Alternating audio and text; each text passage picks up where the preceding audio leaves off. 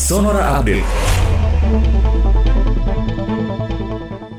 Selamat siang sahabat Sonora, pemerintah melalui Kementerian Dalam Negeri menyiapkan identitas digital atau Digital ID dengan melakukan digitalisasi informasi data KTP elektronik. Direktur Jenderal Kependudukan dan Pencatatan Sipil Kemendagri Sudan Arif Fakrul mengatakan bahwa identitas digital ini nantinya akan disimpan di dalam ponsel. Data dari IKTP tersebut akan dipindah dari belangko fisik ke digital. Pemanfaatan IKTP digital ini salah satunya adalah untuk melihat penduduk non-permanen di sebuah wilayah. Pergerakan mereka bisa dimonitor berdasarkan pergerakan ponsel yang berisikan identitas digital tersebut.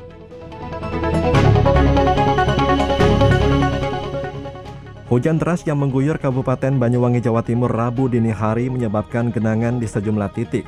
Banjir juga menyebabkan perjalanan kereta api terganggu. Genangan sempat menutup rel sehingga perjalanan kereta dihentikan sejenak. Kini genangan telah surut dan perjalanan kereta kembali normal.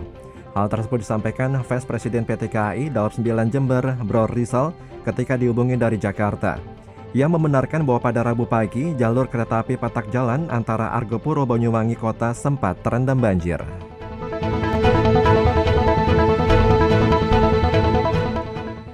Wakil Gubernur DKI Jakarta Ahmad Risa Patria mengatakan Pemprov DKI Jakarta sudah mencari alternatif tempat isolasi terkendali pasien COVID-19.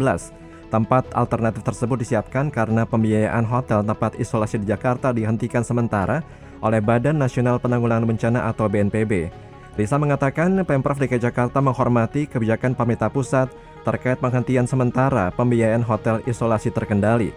Pemprov DKI akan menggunakan secara maksimal fasilitas yang ada termasuk gedung sekolah dan gedung olahraga atau GOR yang ada di setiap kecamatan.